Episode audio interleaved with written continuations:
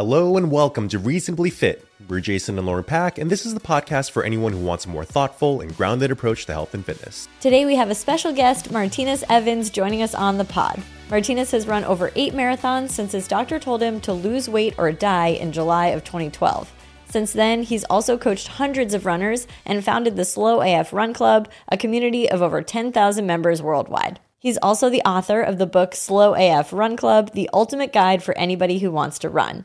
When he's not running races around the world, he enjoys speaking passionately about issues related to size inclusivity, mindset, DEI, and mental health. We're excited to share this interview with you, so please enjoy our chat with Martinus Evans.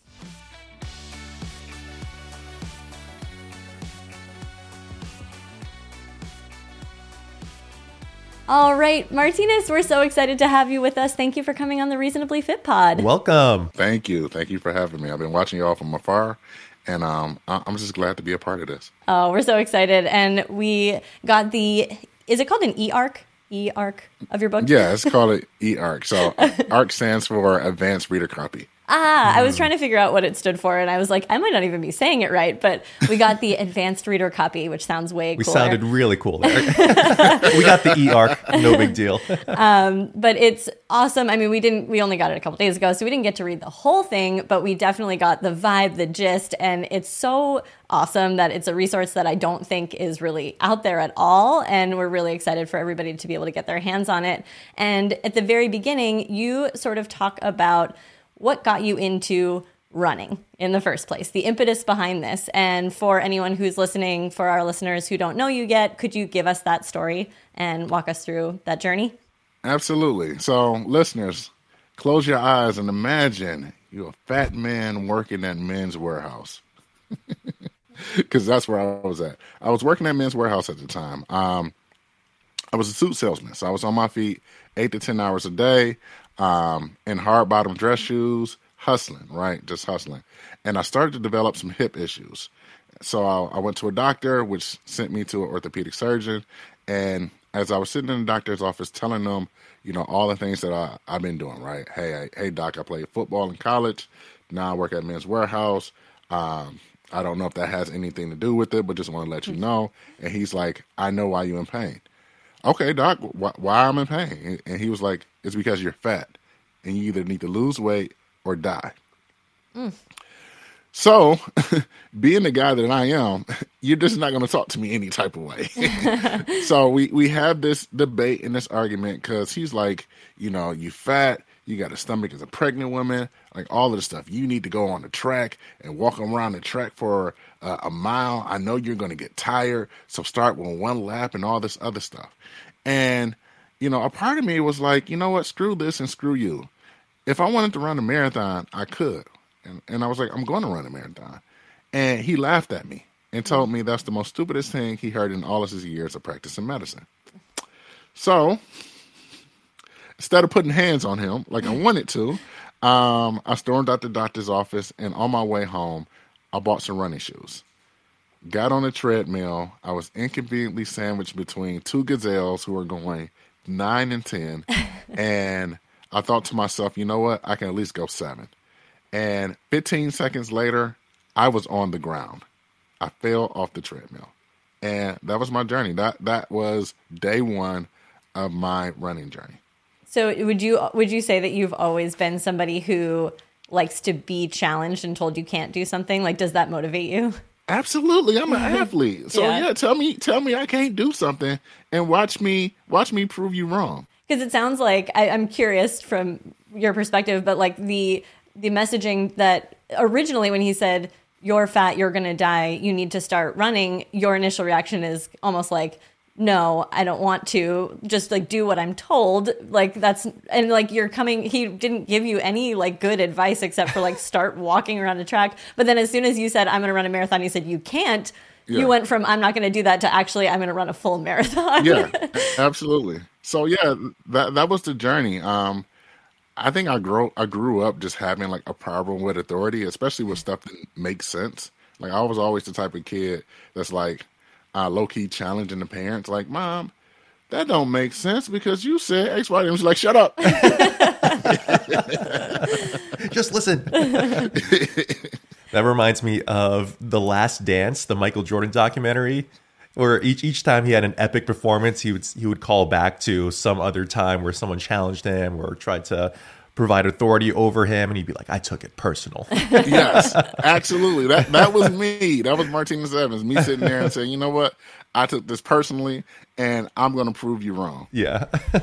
Now, when you so you did your 15 seconds, fell off the treadmill, how did you get back up? Like how did you keep going? How did you decide no, I still want to be committed to this? And like how did you start putting together a plan that actually led you to being able to take those miles on? Absolutely. So, as I was leaving the the the fitness center with tears in my eyes, I got to I got home, and as I reached out, um, I have a tattoo on my right wrist. I seen it, and it says "No struggle, no progress," and it's a nod to the 1857 speech of Frederick Douglass. There is no progress without struggle, right? And he goes on to say that men who favor freedom without uh, agitating, um, you know, agitating someone are individuals who want uh, crops without plowing the land. They want the ocean without its many roars, and it just goes on and on. So when I seen that tattoo, it's always has been to a nod for myself to let me know, okay, Martinus, you need to go through the struggle. So at that moment there, the next day, I got on the treadmill and I ran for 30 seconds. And the day after that, I ran for a little bit longer. And then eventually, I downloaded uh, this thing called Couch to 5K, which is like a, a online training plan that's readily available all over the place, right? And I started to do Couch to 5K. About 10 weeks after that thing, um, I was running my first 5K. Wow. And from that moment on, like the bug hit me. Like the running bug hit me. So I started to run more 5Ks. And then um, I downloaded this thing called like 5K to 10K Bridge. And then um, did that, ran my first 10K, um, ran a couple half marathons. And um, on January 1st of 2013, I signed up for the Detroit Marathon, and that was in October. So I told to myself, well, I got 10 months to actually train for this thing. Wow. And I just did it very methodically. Wow, that's so cool. And so that means it's almost been 10 years since your last since your first marathon. Yeah. yeah. Wow, It's congratulations. How many have you done since? I've ran eight marathons so far. Wow. Wow. That's incredible. Neither of us could say we've run a single marathon. So No. Jason especially has a big disdain for running. Actually, it's a good I feel like that's a good lead into like how did you go from like I, I assume those first couple runs weren't enjoyable. Right? How did you go when when did that shift happen for you where you went from struggling on the treadmill to actually finding some joy in running and like how do you think that that experience actually took place It has to have been the first time that I ran for five minutes straight. So maybe three, four weeks.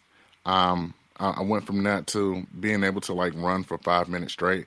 And for me, um, being able to do that, I remember like, yo, like I, I, I went from 15 seconds to five minutes. Like, yes, I can really do this thing. Um, that's when it started to, I want to say get easier because it's never easy, but I, I tend to uh, tolerate it a little bit more. Yeah. And then the other thing that really drove me, you know, thinking about Michael Jordan is that damn doctor, right? The voice of the doctor being like, you're fat, this is dumb, you're dumb, all this other stuff. That drove me for at least the first year of like, I'm going to prove this doctor wrong. And I can't wait to like drop this medal in his face and be like, boom, I told you so. Did you ever go back to visit him? Uh, unfortunately, not. I end up moving um, to a whole completely different state, so never got a chance to um, tell that doctor I told you so. well your book will do that hopefully he'll read it Now, after that first marathon, where where in this journey did you start your own run club? so that didn't actually start until like years later. Hmm. I didn't start the Slow AF Run Club until right before the pandemic, actually. So here's how it got started. I I was running a race and I had my headphones on, jamming, right? And I see like somebody giving loud gestures or just doing loud, wild gestures. So I take off my headphones And he looks at me and I'm like, yo, what's going on? He's like, you're slow AF. Like, he didn't say AF, but he's like, you're slow, right? Go home.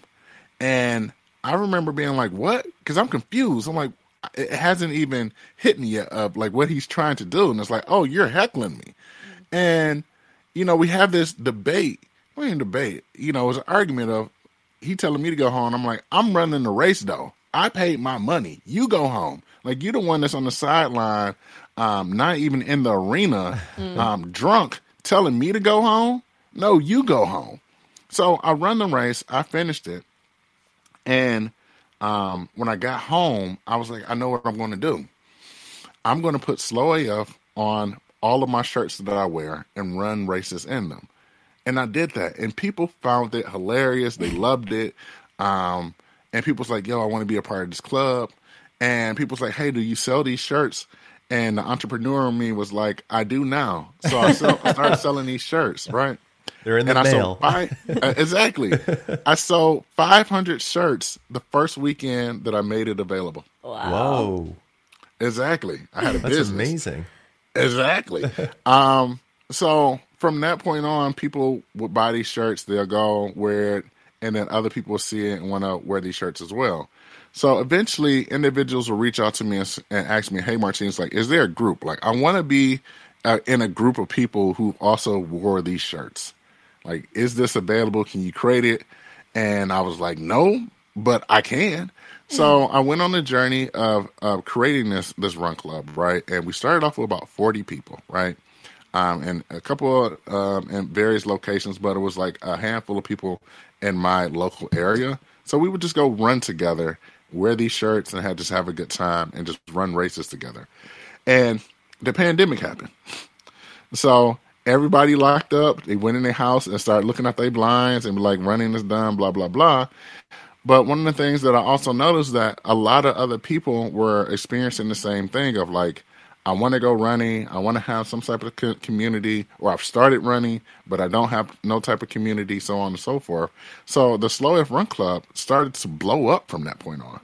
Like we went from 40 members to a thousand members, and then next thing you know, we get shouted out in New York Times, and like that brings us another thousand members, and you know, uh, individuals starts to do um, like races and things of that sort. And then next thing you know, momentum happens, and we we've got a community that has over ten thousand individuals. Wow, oh, so cool. That's amazing. There's so much power in not only community, but in also embracing like something that could be perceived as negative about yourself mm-hmm.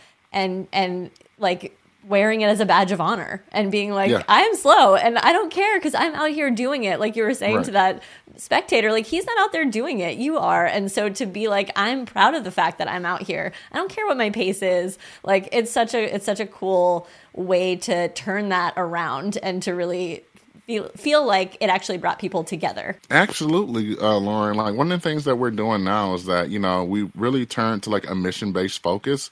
So you know the goal with Slow AF Run Club now is to get one million people to start running in the body that they have right now.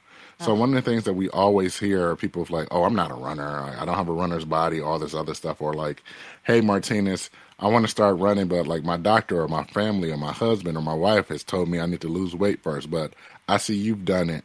You know how how have have you done it? So we want to be able to provide support for those individuals, but also make it a larger mission of you know providing joy in this sport that don't necessarily have joy historically, mm-hmm. and just pri- provide it. Lauren touched on this earlier, but I have a pretty strong dislike for running. And I think that if there was a run club when I was younger that was slow AF and just embrace that aspect, I think I would have picked up on it earlier because I feel like when people get into running, all you think about are pace and mm-hmm. distance and like there's all these like little metrics that you're trying to hit and your heart rate and like when you go out for a run the idea of walking almost seems like you're failing. Like Yeah. as soon as you, you go out for a run, you feel good, and then like 30 seconds later, you're like, oh, oof, I, got, I went out a little bit too hot. And then as soon as you start walking, you're like, oh, I suck at running. I failed. And I feel like you can easily get into that mindset. And I think I got into that mindset. Like I could play sports for hours on end, but going on a run, I was like, I can't do this. I'm not a runner. I can't do that. So to have a group like that and to have thousands and thousands of people that are also in your similar shoes, I feel like it's so powerful to basically let people know, like, it's okay to go at your own pace. Don't don't worry about the metrics. Just run because you like to run, not because you're trying to feed into runner metrics and you're trying to be this sort of great runner. Just run because you want to do it. Exactly. And I think that's the thing of having joy in this sport, right?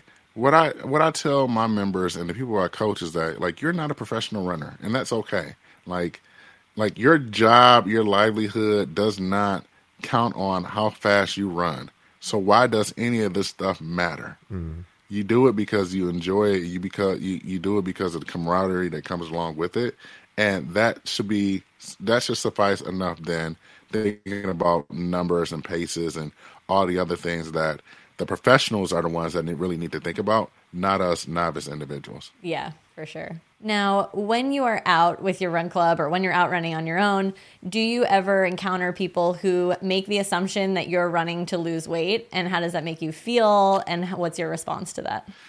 Um, all the time. Um, I think now, like back in the day, I used to feel some type of way about it, but now I know it just comes with the territory, and then like it's it's really a opportunity for me to educate them on the benefits of regular physical activity, and not necessarily regu- regulating that or reg, reg, yeah regulating that to to weight loss. Right? Mm-hmm.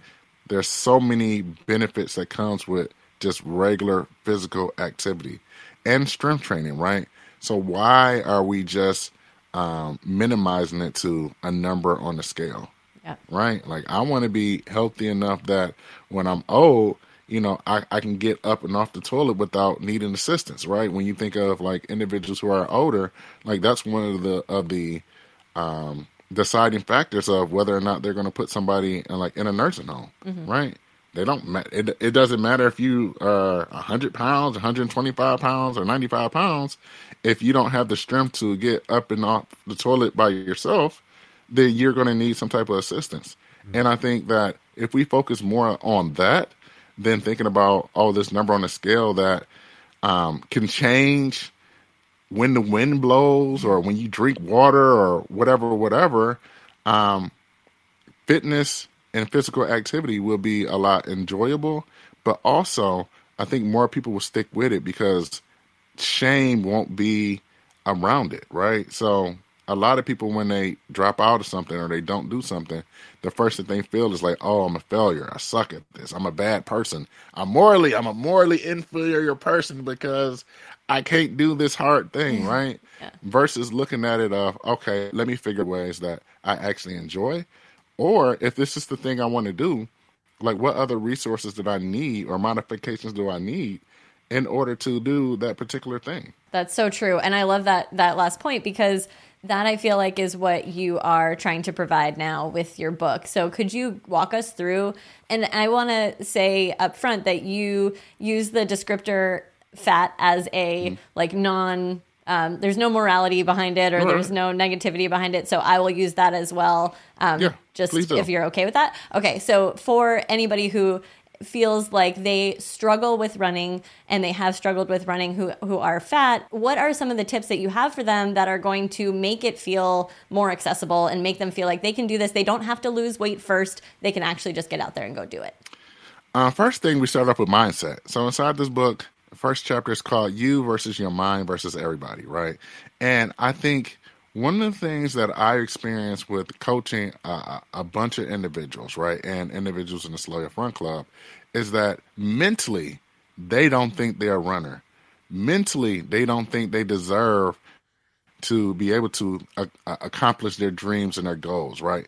Mentally, like this is the block that they have. So one of the things that we do, or, or, or what I do in this book, is try to provide psychological safety to let people know that it's okay to try to do it in this space.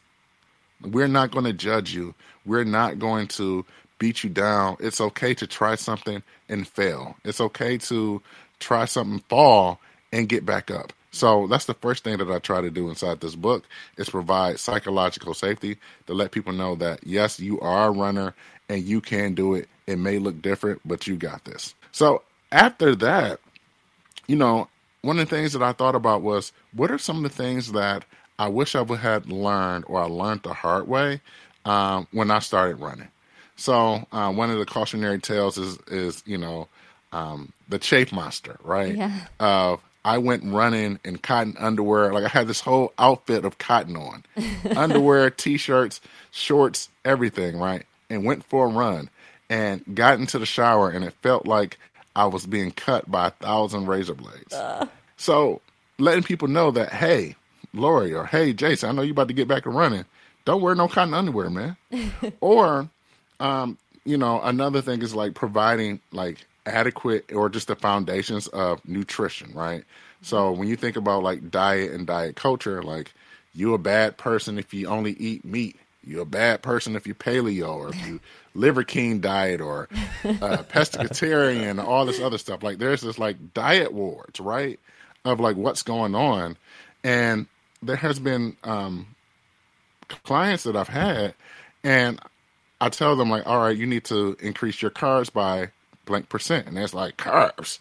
I I can't eat carbs. Like no, I, I'm only on X, Y, and Z. I'm on the I'm on a spring water cayenne diet. I don't eat carbs. I, I do spring water and cayenne, and and you know being able to tell those stories of like, okay, well, I'm gonna tell you about Martinus in the past who went running and didn't eat anything or um, before he went on a run, and how um, my big ass was on the side of the road um, calling my wife to say, "Hey, come get me.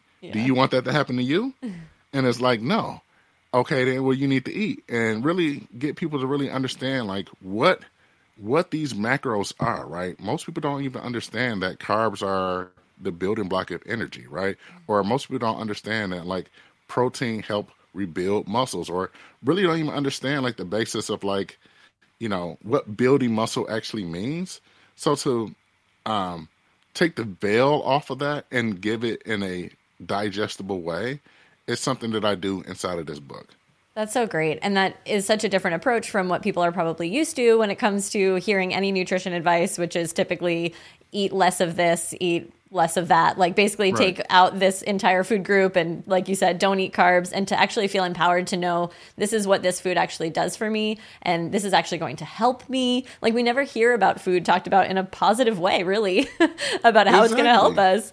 So that's so helpful just up front to feel like, oh, I'm being like educated and empowered to to eat, to move, to do the things that we're actually meant to do. Exactly. Now, something that you touched upon in the book also for people that might be a little bit less comfortable with running is why pace doesn't matter and how interval training can be helpful, especially in the beginning, to kind of get you up to speed to run at a consistent uh, rate. Can you talk more about that?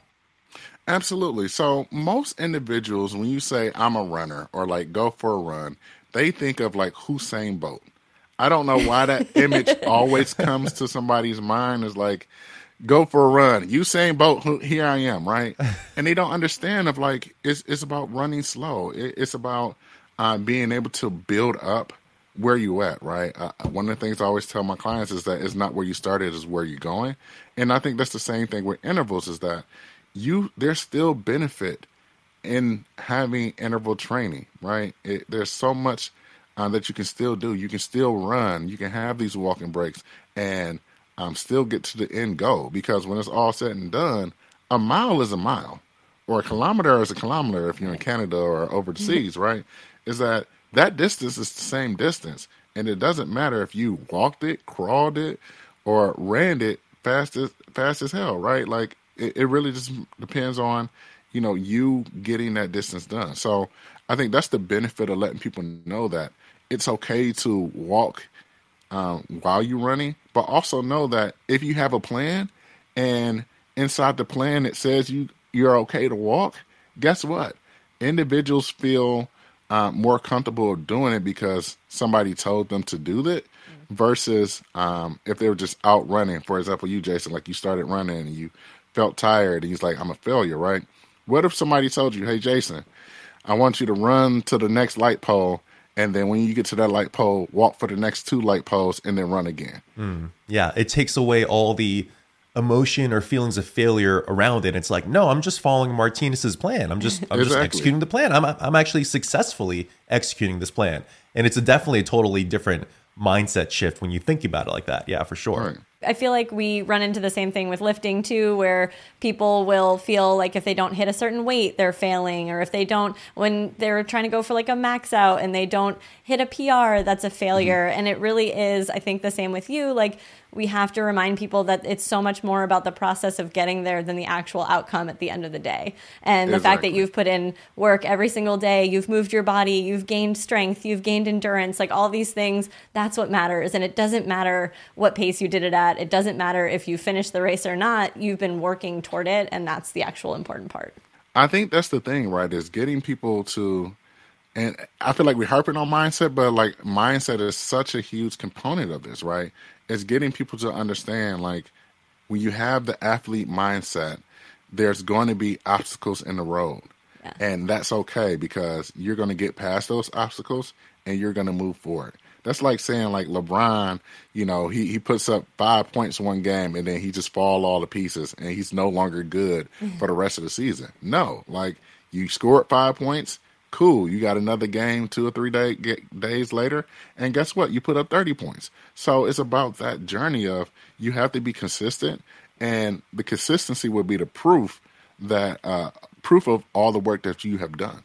Exactly. Yeah. Consistency over intensity is actually one of our core principles at reasonably fit so that is like a perfect perfect way to way to put it Do you have any sort of like mindset, like little nuggets or jewels, like that you tell people, like in the middle of a run or right before their first time running with Slow AF Run Club? Like, are, are there any like standout statements that you make that tend to help people like get into the right mindset? Because it's not like a like a quick snap of a finger and suddenly they're in the mindset that they're a runner. But like, are there any things that you use to kind of coax them along the way to eventually where they start to feel a lot more confident.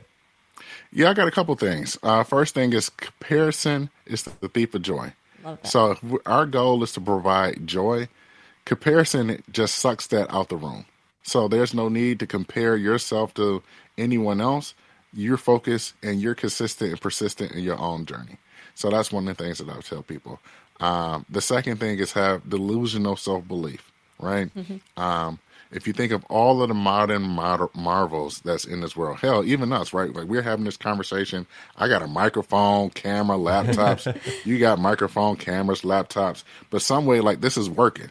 Like imagine somebody had to sit there back in the day before telephones were invented and, and say like jason i wish i wish i didn't have to send a pigeon or a telegram or whatever carrier mail to, to talk to you man like it's taken four months for me to get that, that telegram that i sent you or did you send me like i wish i could just tell you right now and imagine Lauren, Lauren being like, "Man, that's crazy. Why would you do that? That don't, that don't make no sense. Ain't nobody gonna talk to nobody in a different state."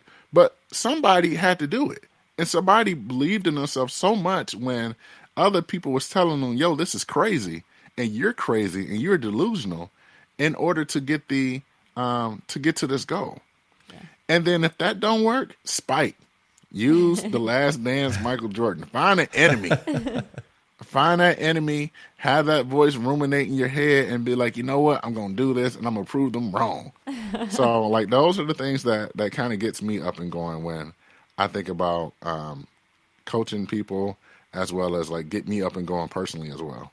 That's so good. That's oh, awesome. Oh, I love that. I feel like that's a perfect place to wrap it up. So, well, I, I think a lot of people have different things that motivate them, different ways that they feel like supported, and you kind of hit on all of those different different types of people, right? Like some people are going to go by spite, some people are going to be motivated by positive energy. Like it's as long as you kind of can provide something for everyone, then we get more people out there running and feeling good. So, thank you so much for all that you do for everyone out there who wants to be a runner.